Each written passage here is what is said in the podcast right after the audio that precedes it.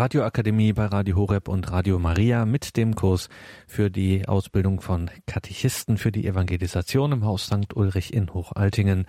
Wir hören derzeit die Lehreinheit Weltreligionen.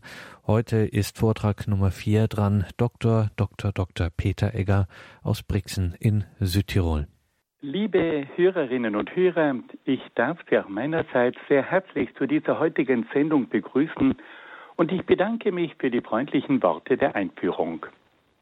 Bevor ich mit meinen Ausführungen beginne, darf ich Sie bitten, dass wir miteinander ein Gebet sprechen, damit der Geist Gottes uns durch diese Sendung begleiten möge. Im Namen des Vaters und des Sohnes und des Heiligen Geistes. Amen. Komm, Heiliger Geist, und erfülle die Herzen deiner Gläubigen und entzünde in ihnen das Feuer deiner Liebe. Sende aus deinen Geist und alles wird neu geschaffen und du wirst das Angesicht der Erde erneuern. Dann wenden wir uns an die Mutter Gottes und bitten sie um ihr fürbittendes Gebet. Gegrüßet seist du, Maria, voll der Gnade. Der Herr ist mit dir. Du bist gebenedeit unter den Frauen, und gebenedeit ist die Frucht deines Leibes, Jesus. Heilige Maria, Mutter Gottes, bitte für uns Sünder, jetzt und in der Stunde unseres Todes. Amen. Dann wenden wir uns auch an die Engel und bitten sie um ihren Schutz und um ihr Geleit. Engel Gottes, unsere Beschützer, denen des höchsten Vaterliebe uns anvertraut hat, erleuchtet, beschützt, regiert und leitet uns. Amen. Und dann wenden wir uns noch an den größten Katecheten der Kirchengeschichte, Heiliger Petrus Canisius, bitte für uns. Im Namen des Vaters und des Sohnes und des Heiligen Geistes. Amen. Liebe Hörerinnen und Hörer, wir waren bei unserer letzten Sendung zur großen Religion des Buddhismus gekommen. Und da haben wir einige grundlegende Schwerpunkte des Buddhismus besprochen und die wollen wir heute noch einmal am Beginn dieser Sendung kurz wiederholen. Wir haben zunächst über den Ursprung des Buddhismus gesprochen und da haben wir gehört, dass am Beginn des Buddhismus eine ganz große Gründergestalt steht, nämlich Gautama Siddhartha.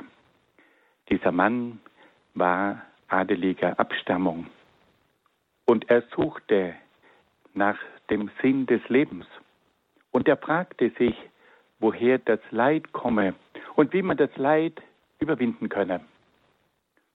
Zunächst einmal trat er in Kontakt mit den Brahmanen, mit den Priestern des Hinduismus, aber er fand dort keine Antwort.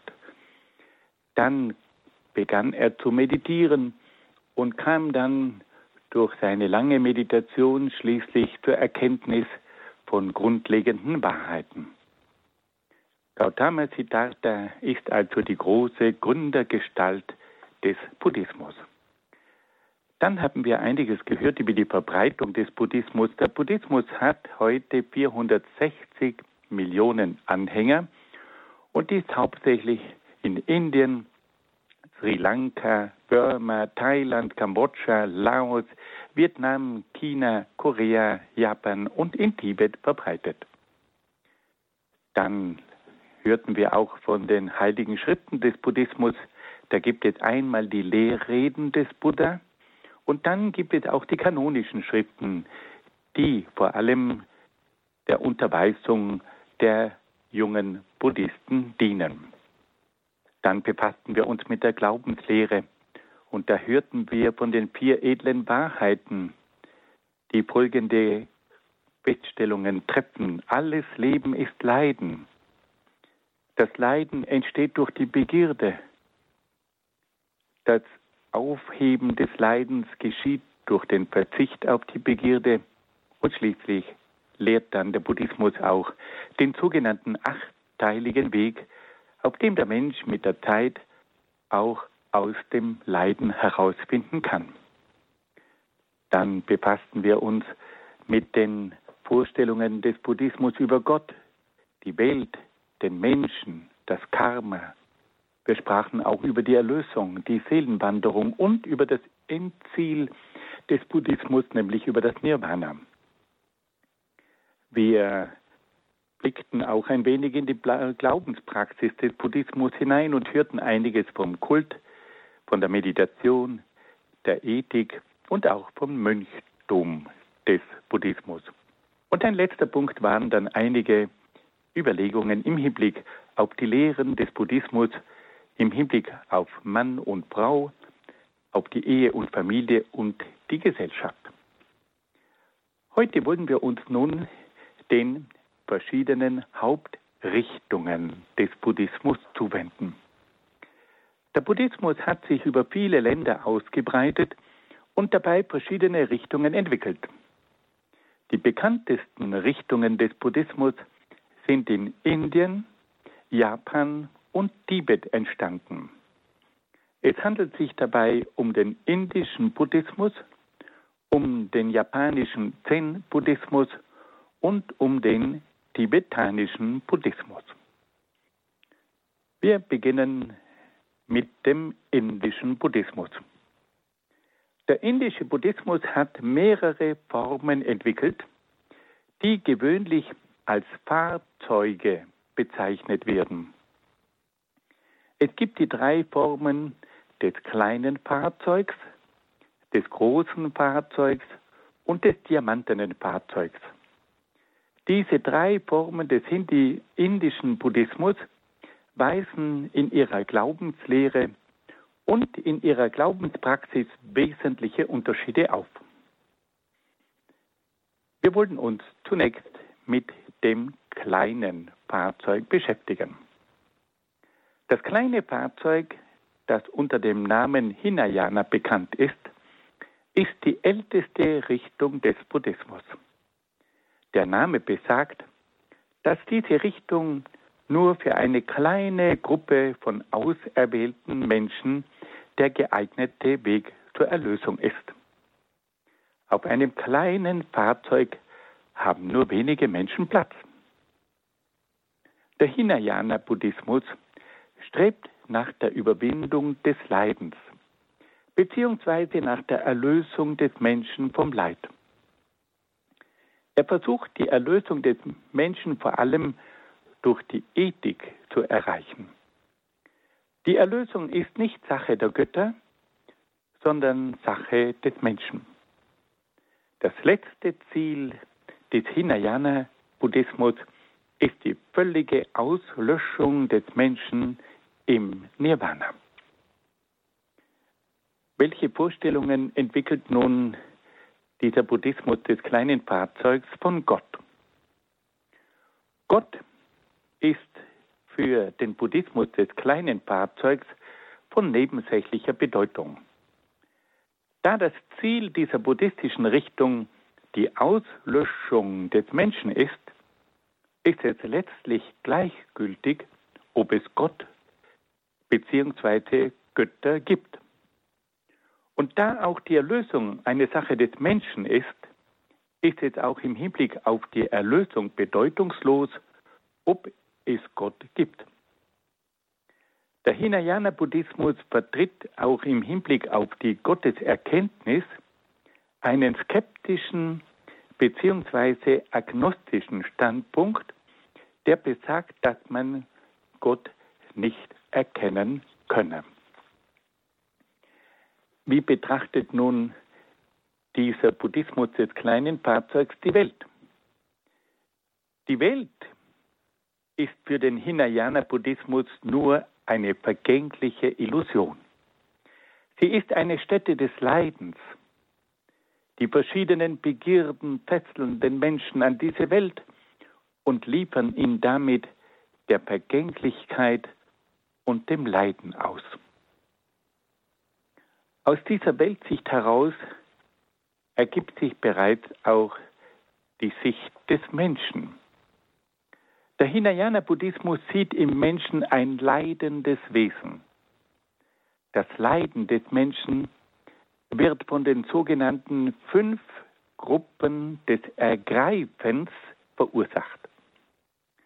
Mit den fünf Gruppen des Ergreifens sind die verschiedenen Kräfte gemeint, mit denen der Mensch die Welt ergreift, bzw. erpasst. Zu diesen fünf Gruppen gehört erstens der Körper mit all seinen Organen und Funktionen.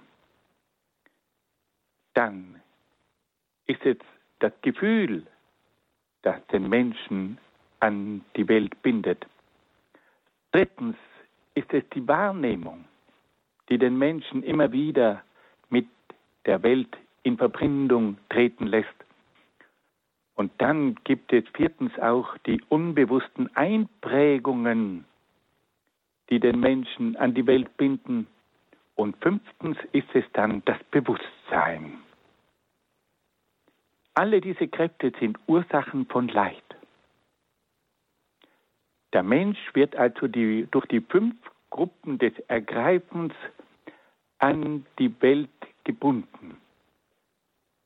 Zu diesen fünf Gruppen gehört also erstens der Körper, zweitens das Gefühl, drittens die Wahrnehmung, viertens die unbewussten Einprägungen und fünftens das Bewusstsein. Neben diesen Kräften des Ergreifens kommen dann aber auch noch verschiedene Formen des Leidens, die durch die menschliche Existenz bedingt sind. Da gibt es die Geburt, das Alter, die Krankheit, das Sterben, aber auch die menschliche Gesellschaft und dann auch wiederum die Einsamkeit und schließlich alle Arten von Frustration. Wir werden also hier konfrontiert mit den verschiedenen Kräften, die Leid verursachen. Einmal sind es die fünf Gruppen des Ergreifens, der Körper, das Gefühl, die Wahrnehmung, die unbewussten Einprägungen und das Bewusstsein. Und dann gibt es hier auch die verschiedenen Formen des Leidens, die zur menschlichen Existenz gehören. Die Geburt, das Alter, die Krankheit, das Sterben, aber auch die menschliche Gesellschaft oder auch die menschliche Einsamkeit und schließlich alle Arten von Frustration. Wir sehen also, dass der Buddhismus eine unheimliche Feinfühligkeit entwickelt für die verschiedenen Formen des Leidens. Dieser Buddhismus stellt sich dann aber auch die Frage, wie der Mensch vom Leid erlöst werden kann. Er wendet sich dabei nicht an Gott und verwendet auch keine religiösen Rituale. Der Weg, der zur Erlösung führt, ist nach der Lehre des kleinen Fahrzeugs die Ethik. Und die Erlösung muss durch den Menschen selbst verwirklicht werden. Die Ethik der Erlösung findet sich im berühmten achtteiligen Pfad. Es handelt sich dabei um acht verschiedene Haltungen bzw. Tugenden, die den Menschen aus dem Elend des Leidens herausführen sollten. Zu diesen acht Haltungen bzw. Tugenden gehören die rechte Sicht, die rechte Gesinnung, die rechte Rede, das rechte Handeln, die rechte Lebensführung, das rechte Bemühen, die rechte Achtsamkeit und die rechte Konzentration. Nun wollen wir ganz kurz die Bedeutung dieser verschiedenen Haltungen hervorheben. Mit der rechten Sicht ist die Einsicht in die Richtigkeit der vier edlen Wahrheiten gemeint. Die rechte Gesinnung, die rechte Rede und das rechte Handeln verhindern die Entstehung von negativem Karma. Die rechte Lebensführung meint die Erwählung und Ausübung eines Berufs, der mit den buddhistischen Wahrheiten übereinstimmt. Das rechte Bemühen und die rechte Achtsamkeit bestehen in einer bewussten und meditativen Kontrolle aller körperlichen, emotionalen und intellektuellen Vorgänge. Und schließlich führt die rechte Konzentration zur Meditation, die zur allmählichen Überwindung der Welt und des Leidens führt. Wir können also sehen, dass diese acht Grundhaltungen im Grunde genommen folgende Ziele verfolgen. Da gibt es einmal das Ziel, dass man mit Hilfe der rechten Sicht die vier edlen Wahrheiten erkennt. Das zweite Ziel ist die Verhinderung von negativem Karma. Das dritte Ziel ist die Erwählung und Ausübung eines Berufs, der mit den buddhistischen Wahrheiten übereinstimmt. Das vierte Ziel ist die bewusste und meditative Kontrolle aller körperlichen, emotionalen und intellektuellen Vorgänge. Und das fünfte Ziel ist schließlich die allmähliche Überwindung der Welt und des Leidens. Liebe Hörerinnen und Hörer, wir sehen hier, wie tief dieser Buddhismus eindringt in das gesamte Leben des Menschen. Er versucht dem Menschen acht Haltungen zu zeigen, mit denen er das Leid überwinden kann. Und er setzt ihm fünf Ziele. Da gibt es einmal die Erkenntnis der Wahrheit, dann die Verhinderung von negativem Karma, dann die Erwählung des richtigen Berufs, dann die Kontrolle aller körperlichen, emotionalen und intellektuellen Vorgänge und schließlich die Überwindung der Welt und des Leidens durch die Meditation. Nun hören wir ein wenig Musik.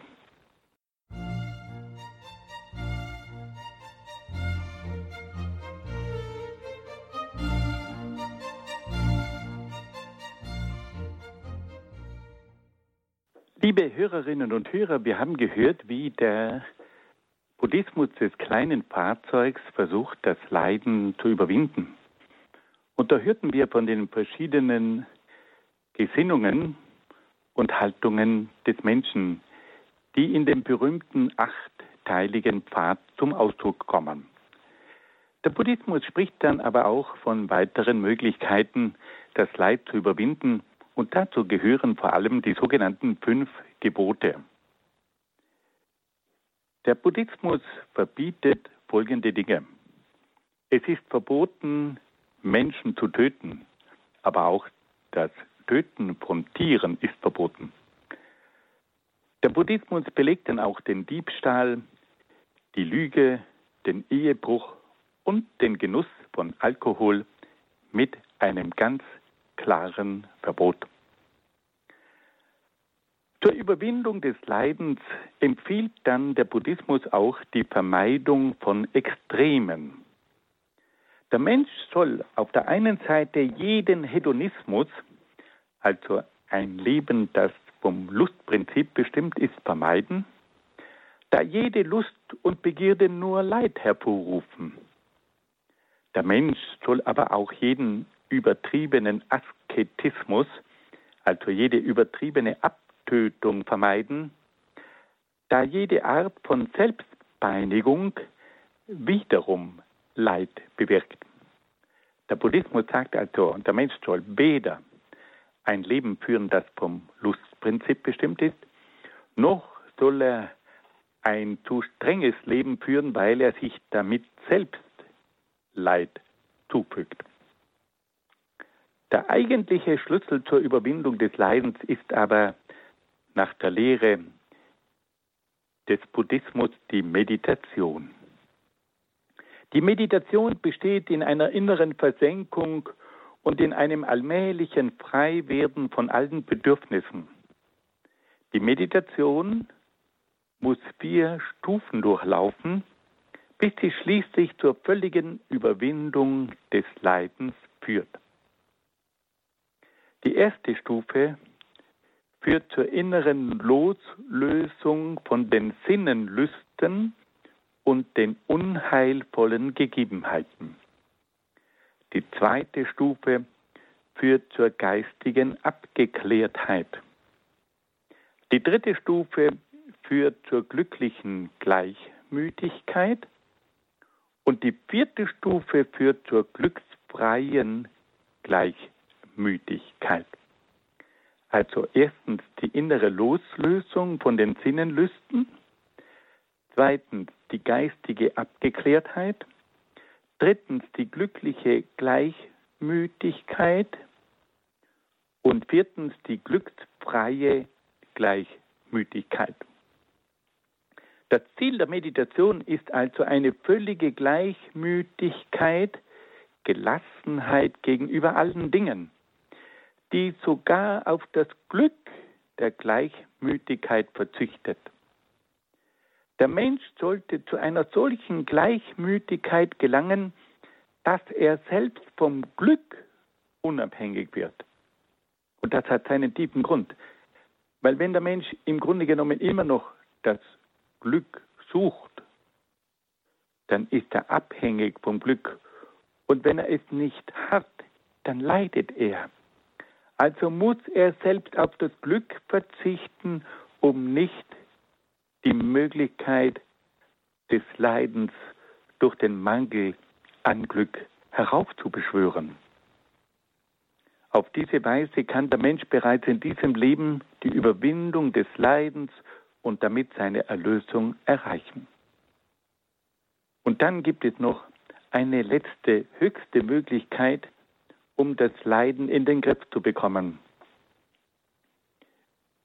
Und das ist nun die Lehre von den sogenannten vier wohlwollenden Haltungen gegenüber den Mitmenschen und der Welt. Zu diesen Haltungen gehören die Freundschaft, das Mitleid, die Mitfreude und die Gleichmütigkeit. Wenn der Mensch diese vier Haltungen erreicht, dann hat er die ethische Vollendung erlangt. Liebe Hörerinnen und Hörer, wir sehen also, dass dieser Buddhismus des Hinayana, des kleinen Fahrzeugs, verschiedenste Anregungen gibt, wie man das Leiden überwinden kann. Da haben wir zunächst einmal den sogenannten achteiligen Pfad mit seinen achtfachen Bemühungen. Dann haben wir die fünf Gebote bzw. Verbote. Dann empfiehlt der Buddhismus die Vermeidung von Extremen. Der Mensch soll weder ein Leben führen, das vom Lustprinzip diktiert wird und bestimmt wird. Der Mensch soll aber auch keinen übertriebenen Asketismus praktizieren, weil er sich dadurch selbst Leid zufügt. Dann empfiehlt der Buddhismus die Meditation. Und da gibt es vier Stufen, die innere Loslösung von den Sinneslüsten, die geistige Abgeklärtheit, die glückliche Gleichmütigkeit und schließlich die glücksfreie Gleichmütigkeit, bei der der Mensch sogar einen inneren Abstand zum Glück gewinnt. Und schließlich gibt es noch die vier wohlwollenden Haltungen. Die Freundschaft, das Mitleid, die Mitfreude und die Gleichmütigkeit. Da haben wir eine ganze Menge von Anregungen. Den achteiligen Pfad, die fünf Gebote, die Vermeidung von Extremen, die Meditation, und schließlich die vier wohlwollenden Haltungen. Und da spüren wir auch eine tiefe Weisheit, die von diesen Lehren ausgeht. Freilich müssen wir auch feststellen, dass hier das Leid sehr stark in den Mittelpunkt der menschlichen Existenz gestellt wird. Und es fehlt uns manchmal gewissermaßen das Licht der Freude. Aber das ist auch ein Wesenszug dieser tiefen Weisheit, dass sie das Leid oft zu stark im Blickfeld hat. Nun kommen wir zu einem weiteren Schwerpunkt dieser Form des Buddhismus, des Hinayana. Der Hinayana-Buddhismus lehrt die Seelenwanderung. Die Seelenwanderung hat die Aufgabe, das negative Karma in immer neuen Existenzen abzubauen. Wir haben gehört, das negative Karma zeigt sich in verschiedenen Belastungen, die den Menschen bedrücken und dieses negative Karma kommt durch das negative Handeln des Menschen zustande. Und nun muss der Mensch immer wieder auf die Welt kommen und dabei versuchen, dieses negative Karma, diese negativen Belastungen abzubauen. Dies geschieht durch die rechte ethische Haltung, die schließlich zu einem Überwiegen des positiven Karmas gegenüber dem negativen Karma führt. Auf diese Weise kann der Mensch schließlich in das Nirvana eingehen. Der Hinayana-Buddhismus betrachtet das Nirvana als einen Zustand der völligen Auslöschung des Menschen. Es kommt zu einem restlosen Verwehen. Das Wort Nirvana bedeutet Verwehen. Der Mensch wird verweht. Es kommt zu einem Verwehen des Menschen und damit ist jede Möglichkeit des Leidens genommen. Der Mensch ist nun endgültig erlöst. Gerade in der Auffassung des Nirvana zeigt sich der skeptische und pessimistische Grundzug des Hinayana-Buddhismus. Auch der Himmel besteht nur in einer Auslöschung. Nun wollen wir uns noch ein bisschen mit dem Mönchtum dieser buddhistischen Richtung beschäftigen. Der Hinayana-Buddhismus ist vor allem der Buddhismus der Mönche. Das Mönchtum beginnt zunächst mit dem Noviziat. Zur Aufnahmezeremonie gehören das Anlegen der gelben Robe, das Scheren von Kopf und Barthaar, die Niederwerfung vor einem Lehrer sowie das dreimalige Sprechen einer Formel. Nach einem mehrjährigen Noviziat kommt es zur Ordination des Mönchs. Der Mönch hat nun die Aufgabe, die Laien in der Lehre Buddhas zu unterweisen und ihnen den reinen, heiligen Wandel zu verkünden. Der Mönch durchläuft also selbst eine mehrjährige Ausbildung und hat dann eine ganz konkrete Sendung. Er soll den Laien die Lehre Buddhas vermitteln und ihnen den reinen, heiligen Wandel verkünden. Der Mönch muss zehn Verbote achten. Zu diesen zehn Verboten gehören zunächst die bereits erwähnten fünf Verbote, die auch für die Laien gelten. Das Verbot von Töten, Diebstahl, Lüge, Ehebruch und Alkohol. Statt des Verbots des Ehebruchs tritt bei den ehelos lebenden Mönchen das Verbot sexueller Betätigung. Zu diesen fünf Verboten kommen dann noch folgende weitere Verbote. Da ist zunächst einmal das Verbot, nach Mittag etwas zu essen.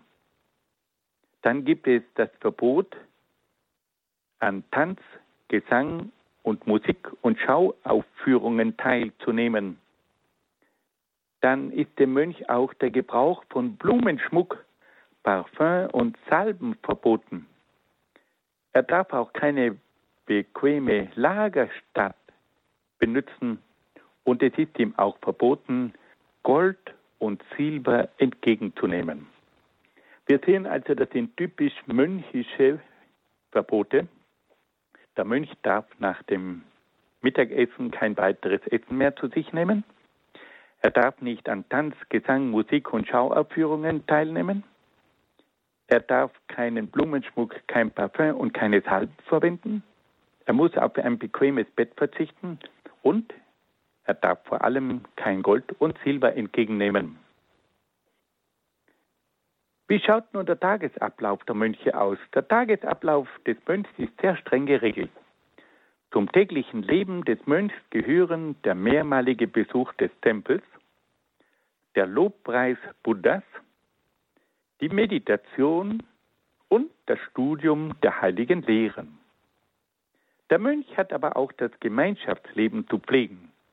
Er muss die Laien unterrichten und sie auch besuchen. Zum Tagesprogramm eines Mönchs gehören schließlich auch die Gymnastik und mehrmalige Waschungen. Nun stellt sich die Frage, von was leben eigentlich diese Mönche? Der Unterhalt der Mönche wird von den Laien gesichert. Die Laien sind für die Verpflegung und Versorgung der Mönche zuständig. Die Mönche waren ursprünglich Bettelmönche und erhielten ihre tägliche Nahrung von der Bevölkerung. Heute leben sie in Klöstern und werden von den Gläubigen mit allem Nötigen versorgt. Die Mönche dürfen selbst nur einige wenige Sachen und Geräte besitzen, so eine Almosenschale, einen Gürtel, ein Schermesser, eine Nadel, einen Seier, einen Stock und ein Zahnholz. Wir sehen also, das ist eine recht strenge Lebensform, die hier den Mönchen auferlegt wird. Nun hören wir wieder ein wenig Musik.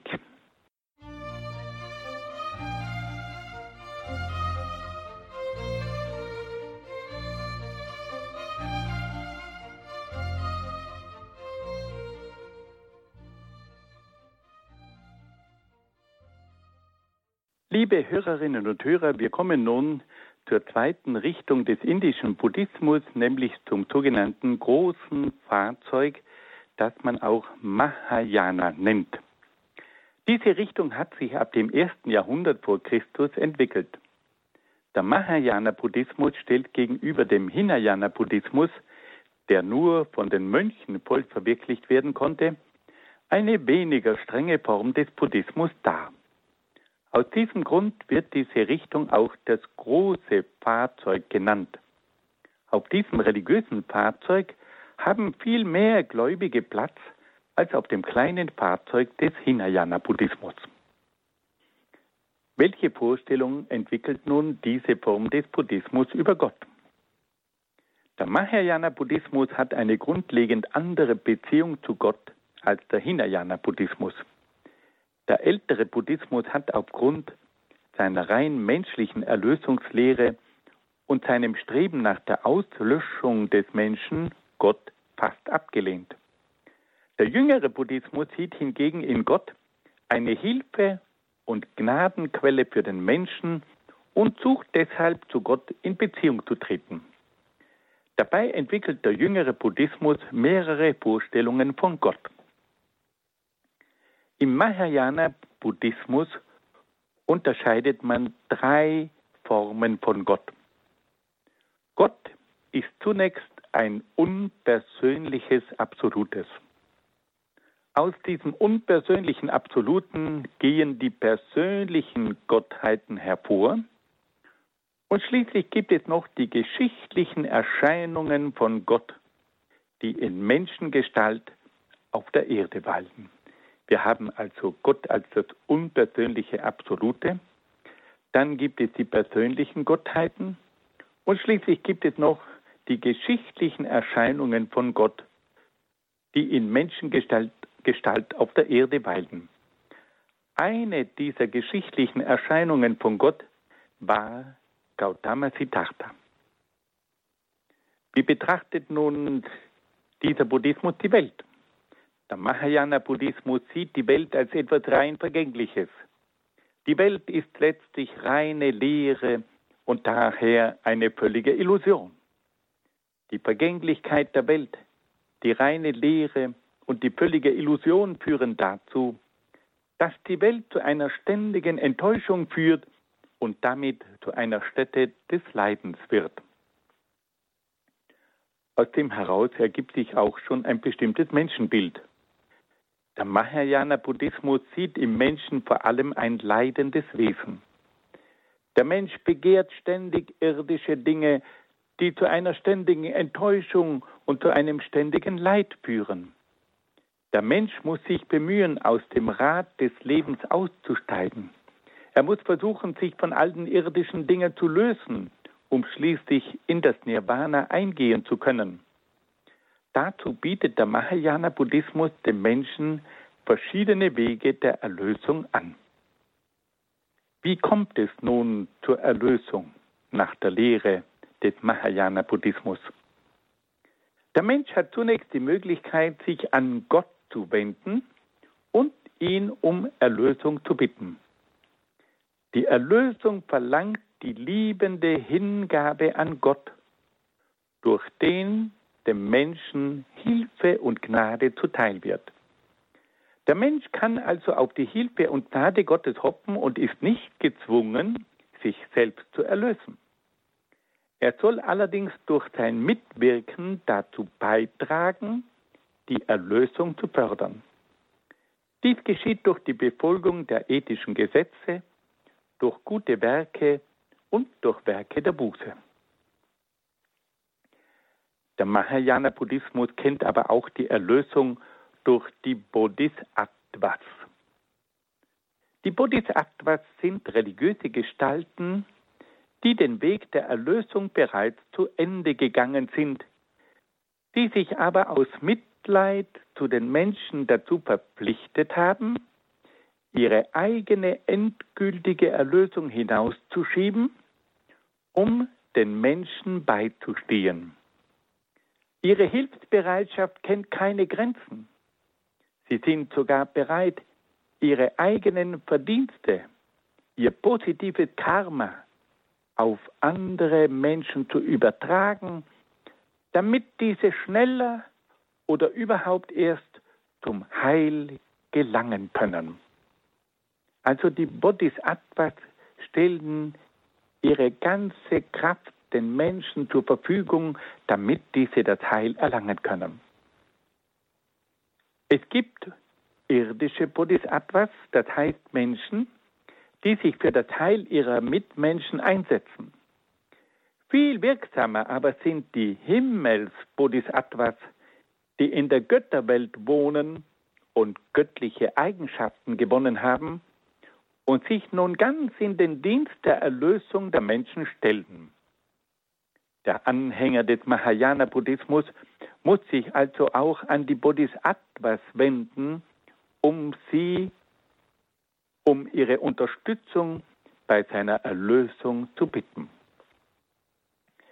Wie betrachtet nun dieser Buddhismus das Nirvana? Der Mahayana-Buddhismus glaubt auch an die Seelenwanderung und an das Endziel des Nirvana. Das Nirvana des Mahayana-Buddhismus kennt unterschiedliche Formen. Gewisse Vertreter des jüngeren Buddhismus sehen im Nirvana das klassische Verwehen bzw. Verlöschen des Menschen. Andere Vertreter glauben auch an die Vereinigung mit Gott im Nirvana. Nun wollen wir uns auch noch kurz nach dem Kult des Mahayana-Buddhismus fragen. Dieser Buddhismus hat verschiedenste Formen des Kultes entwickelt. Zu diesen Kultformen gehört vor allem die Verehrung der Buddha-Statuen. Die Buddha-Statuen werden gebadet, sie werden gekleidet und sie werden auch geschmückt.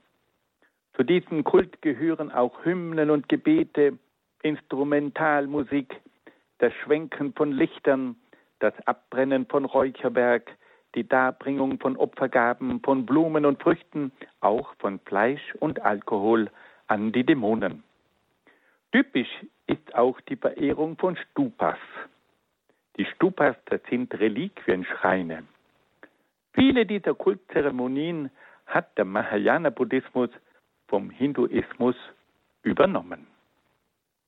Nun kommen wir zum dritten Fahrzeug, das den Namen auch Diamantenes Fahrzeug hat. Diese Form des Buddhismus entstand im 7. und 8. Jahrhundert und stellt eine Mischung zwischen dem Buddhismus und dem Tantrismus dar, bei dem es verschiedene magische Rituale und Kulte gibt. Dieses diamantene Fahrzeug wird auch als der Vajrayana-Buddhismus bezeichnet. Der Vajrayana-Buddhismus unterscheidet sich von den zwei anderen Richtungen vor allem durch seine neue Erlösungslehre. Nach der Auffassung dieser Richtung soll die Erlösung des Menschen durch Magie und Ritual erfolgen. Der Heilsweg der Magie und des Rituals erhebt den Anspruch, noch wirkungsvoller und damit auch noch leichter und schneller als alle bisher aufgetretenen Erlösungswege zu sein. Durch ihn sind der ethisch-rationalistische Weg der Selbsterlösung beim kleinen Fahrzeug, aber auch die Gnadenwege des großen Fahrzeugs zwar nicht aufgehoben, aber sie sind in den Hintergrund getreten. Der Weg der Magie geht schneller. Und er ist von jedermann, sofern er durch die Initiation eingeführt ist, leicht durchzuführen und ist vor allem sofort wirksam. Er wirkt in Gedankenschnelle, führt mit einem Schlag zum Ziel und ist damit die effizienteste Art der Erlösung. Wir sehen also, dass diese dritte Form des Buddhismus, das sogenannte diamantene Fahrzeug bei der Erlösung vor allem die Magie zu Hilfe nehmen will. Der Vajrayana Buddhismus kennt mehrere Symbole und Rituale, die zur Erlösung durch magische Kräfte führen. Es kann sich dabei um gewisse Gesten handeln, die bestimmte magische Wirkungen hervorbringen. Es können bestimmte Schriftzeichen und Schriftsymbole sein, die auf Gebetsfahnen und Felswände geschrieben werden. Magische Kraft besitzen auch bestimmte Manuskriptrollen, die ihre Kraft durch Berührung vermitteln. Es handelt sich hier also um eine Form der sogenannten Kontaktmagie. Magische Kräfte gehen auch von Gebetsrädern und Gebetsmühlen aus. Die entscheidende Form der Magie aber sind die sogenannten Mantras. Bei den Mantras handelt es sich um Zauberformeln, die zur Erreichung der Erlösung, aber auch zur Erreichung weltlicher Wünsche angewendet werden. Es kann hier um materielle Wünsche gehen, aber auch um den Wunsch nach der Heilung von einer Krankheit.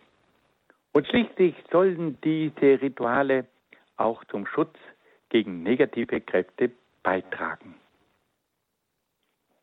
Das waren nun die drei großen Fahrzeuge des indischen Buddhismus, das kleine Fahrzeug, das große Fahrzeug und das diamantene Fahrzeug. Nun wollen wir uns dem japanischen Buddhismus zuwenden. Der Buddhismus gelangte im 6. Jahrhundert nach China und später nach Korea und Japan. Dort entwickelte er sich zu einer eigenen Form, die unter dem Namen Zen-Buddhismus bekannt geworden ist.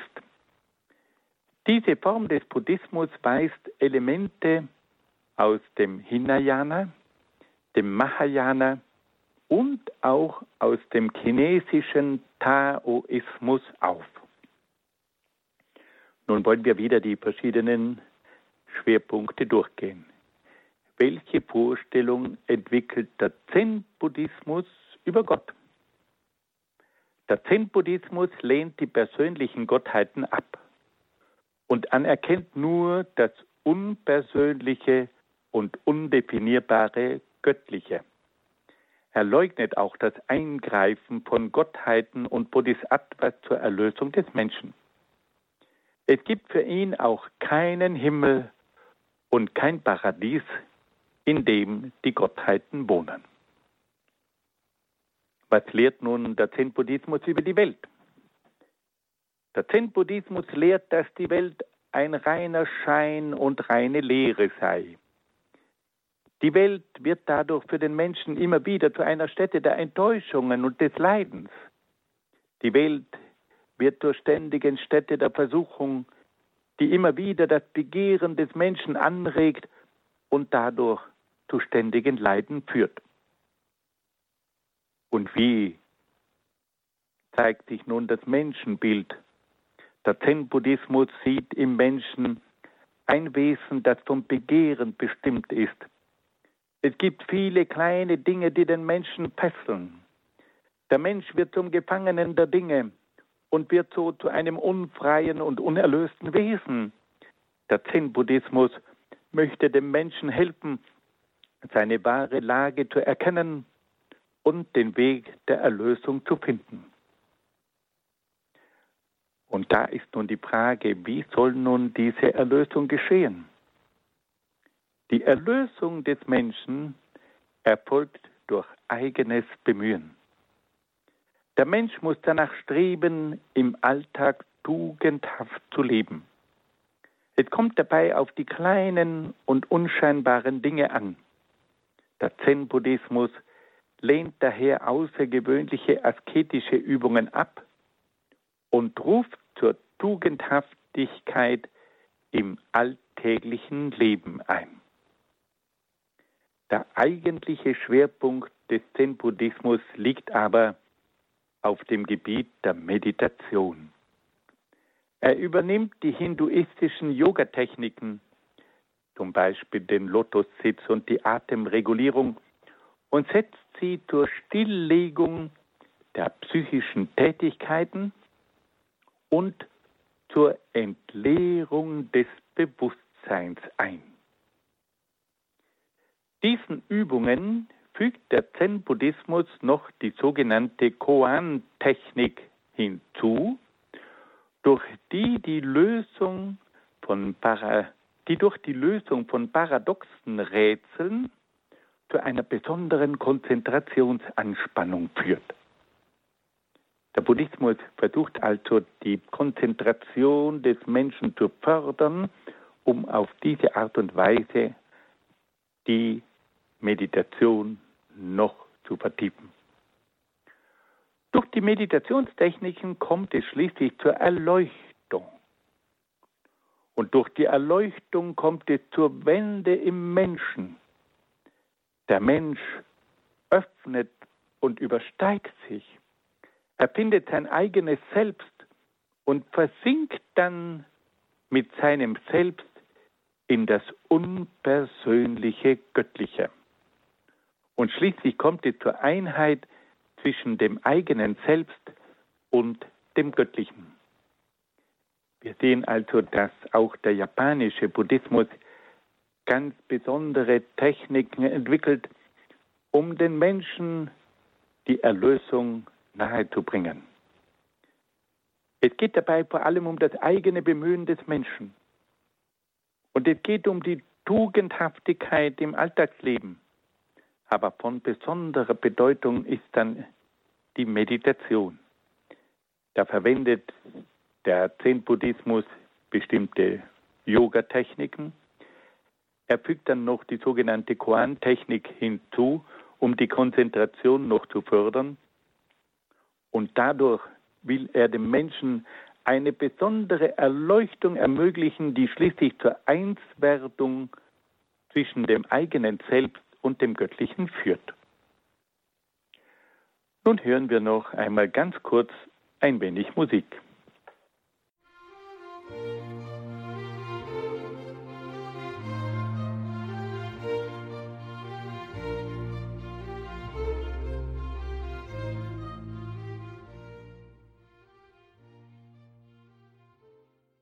Liebe Hörerinnen und Hörer, wir haben nun verschiedene Formen des Buddhismus kennengelernt, wir befassten uns zunächst mit den drei Formen des indischen Buddhismus, zu denen das sogenannte kleine Fahrzeug, das große Fahrzeug und das diamantene Fahrzeug gehört.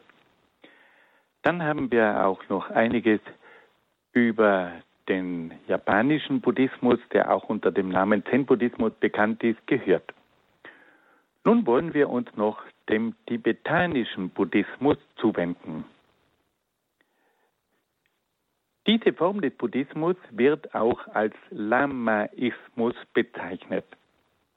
Der Lamaismus wurde später auch von den Mongolen und kleineren Himalaya-Völkern übernommen. Die Anfänge des Lamaismus gehen auf das siebte und achte Jahrhundert zurück. Diese Form des Buddhismus stellt eine Mischung zwischen dem Buddhismus und der ursprünglichen tibetanischen Bon-Religion dar, die sehr stark von magischen Ritualen geprägt war.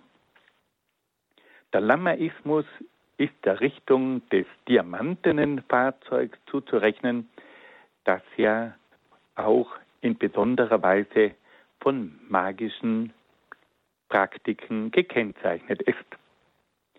Wie sieht nun dieser Buddhismus Gott? Der tibetanische Buddhismus kennt eine Vielzahl von Gottheiten und Bodhisattvas, an die sich der Mensch wenden kann. Er kennt auch einen vielfältigen Kult für die verschiedenen Gottheiten und Bodhisattvas.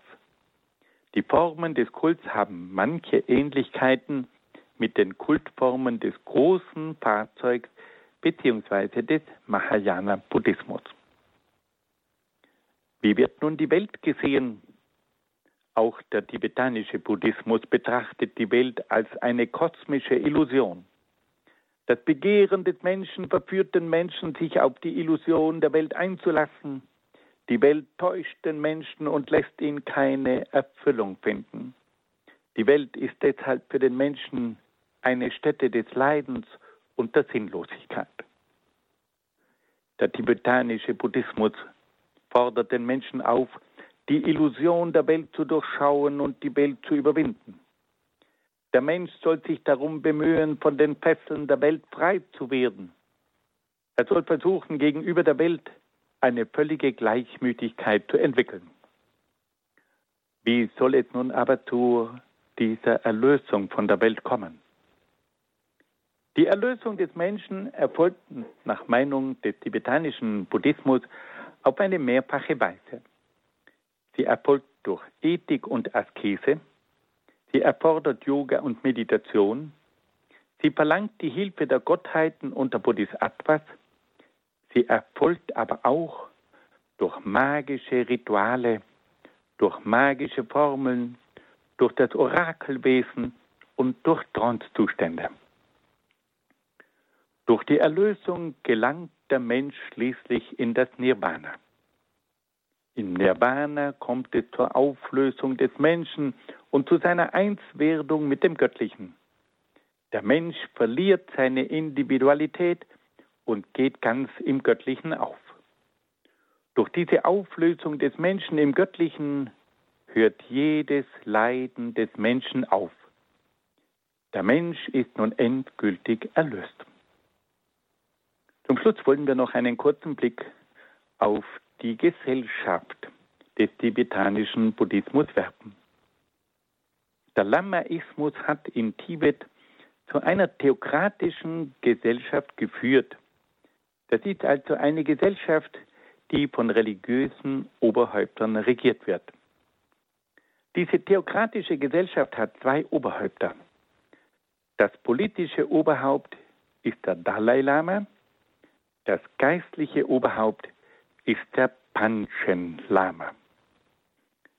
Wir alle kennen den Dalai Lama. Und so wollen wir noch ganz kurz etwas zu ihm sagen. Der Dalai Lama ist die Inkarnation eines Bodhisattva. Er ist also ein Mensch gewordener Gott. Nach dem Tod eines Dalai Lama verkörpert sich der Bodhisattva in einem Knaben, der an bestimmten Merkmalen zu erkennen ist. Der derzeitige Dalai Lama wurde 1935 geboren und 1940 intronisiert. Nach der Besetzung Tibets durch die chinesische Volksarmee kam es 1959 zu einem Aufstand der Tibeter, und in der Folge musste der Dalai Lama Tibet verlassen. Seither lebt er als geistliches und weltliches Oberhaupt seines Landes im Exil. Er ist in der ganzen Welt unterwegs und gilt als der bedeutendste Vertreter des Buddhismus. Ich muss hier noch etwas ganz kurz klarstellen. Also der Dalai Lama ist nicht eine Gottheit, sondern ein Bodhisattva, eine heiligmäßige Gestalt, die vom Himmel herabsteigt zu den Menschen. Zum Schluss wollen wir noch einige ganz kurze Anmerkungen zum Buddhismus machen und dabei vor allem auf die Unterschiede zwischen dem Buddhismus und dem Christentum hinweisen. Beginnen wir zunächst einmal mit der Vorstellung von Gott.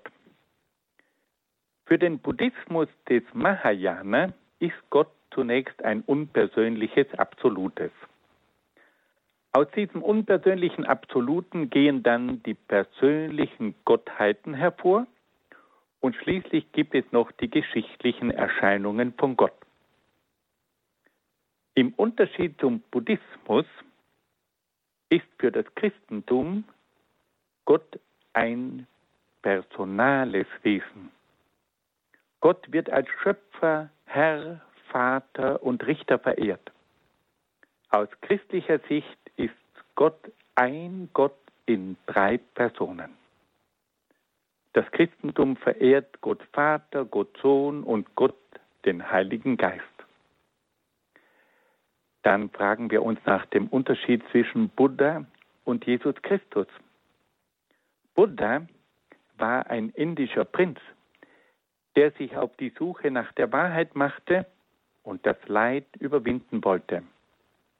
Nach langem Suchen fand er dann die Erleuchtung und wirkte von da an als Wanderprediger. Nach seinem Tod wurde er zum Gott erklärt. Im Unterschied zu Buddha war Jesus Christus kein Suchender, sondern er war der Weg, die Wahrheit und das Leben. Im Unterschied zu Buddha, der nach seinem Tod zu einem Gott erklärt wurde, war Christus der Sohn Gottes von Ewigkeit an. Buddha hat sich selbst nie als Gott bezeichnet und wurde nur von den Menschen als Gott bezeichnet. Jesus Christus hingegen hat sich selbst als Sohn Gottes bezeichnet und sich durch seine verschiedenen Zeichen und Wunder und vor allem durch seine Auferstehung auch als solcher ausgewiesen. Dann können wir feststellen, dass es auch im Hinblick auf die Welt grundlegende Unterschiede gibt. Der Buddhismus betrachtet die Welt als eine Täuschung und eine Illusion, die es zu durchschauen gilt. Die Welt ist für den Buddhismus eine Stätte des ständigen Leidens. Der Buddhismus hat also ein skeptisches und eher negatives Weltbild. Im Unterschied zum Buddhismus sieht das Christentum in der Welt eine Schöpfung, die von Gott selbst als gut bezeichnet wird. Das Christentum hat eine grundlegend positive Einstellung zur Welt und sieht in der Welt ein Geschenk Gottes. Das Christentum weiß aber auch um das viele Leid dieser Welt, versucht diesem eine positive Seite abzugewinnen, indem es das Leid als Prüfung und Läuterung des Menschen betrachtet. Das Christentum weiß auch, dass diese Welt nicht die endgültige Bestimmung des Menschen ist und fordert den Menschen auf, das Leben in dieser Welt als Bewährung für das Leben in der anderen Welt zu betrachten. Dann, wie schaut es mit dem Menschen aus? Der Buddhismus sieht im Menschen vor allem ein leidendes Wesen und erklärt das Leiden des Menschen mit der menschlichen Begierde. Diese Begierde lässt den Menschen ständig nach Dingen streben, die nie eine echte und dauerhafte Erfüllung finden können. Der Mensch muss deshalb nach der eigenen Auflösung und nach der völligen Lehre streben, weil er so nicht mehr dem Leid verfallen kann. Im Unterschied zum Buddhismus lehrt das Christentum, dass der Mensch seine Erfüllung finden kann. Das Christentum lehrt, dass der Mensch bereits in dieser Welt ein relatives Glück finden kann. Der Mensch kann aber vor allem in Gott seine endgültige Erfüllung finden, während also der Buddhismus das Streben nach der Lehre predigt, predigt das Christentum das Streben nach der Fülle. Dann haben wir auch den großen Unterschied im Hinblick auf die Erlösung. Der Buddhist muss selbst versuchen, sich zu erlösen. Er bekommt die Hilfe der Bodhisattvas, aber es ist hauptsächlich von ihm abhängig, ob er erlöst wird oder nicht. Das Christentum hingegen sagt, dass der Mensch auf die Hilfe Gottes vertrauen kann und dass Gott dem Menschen den Erlöser Jesus Christus gesandt hat. Und schließlich ist auch das Endziel sehr verschieden. Der Buddhismus sieht im Nirvana, also im Verwehen, in der völligen Auslöschung des Menschen, das letzte Ziel des Menschen. Und im Unterschied dazu lehrt das Christentum, dass das letzte Ziel des Menschen in der Gemeinschaft mit dem absoluten Gott besteht. Das Christentum spricht von der höchsten Erfüllung und Vollendung des Menschen in Gott. Und das ist die eigentliche Pro-Botschaft des Christentums. Wir sehen also, dass es hier eine Menge von großen Unterschieden gibt. Liebe Hörerinnen und Hörer, wir haben die Zeit schon etwas überschritten. Ich danke Ihnen ganz herzlich für Ihre freundliche Aufmerksamkeit und wünsche Ihnen noch alles Gute und Gottes besonderen Segen.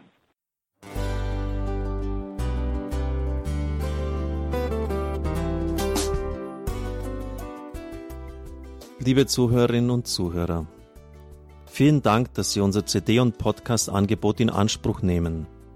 Wir freuen uns, dass unsere Sendungen auf diese Weise verbreitet werden.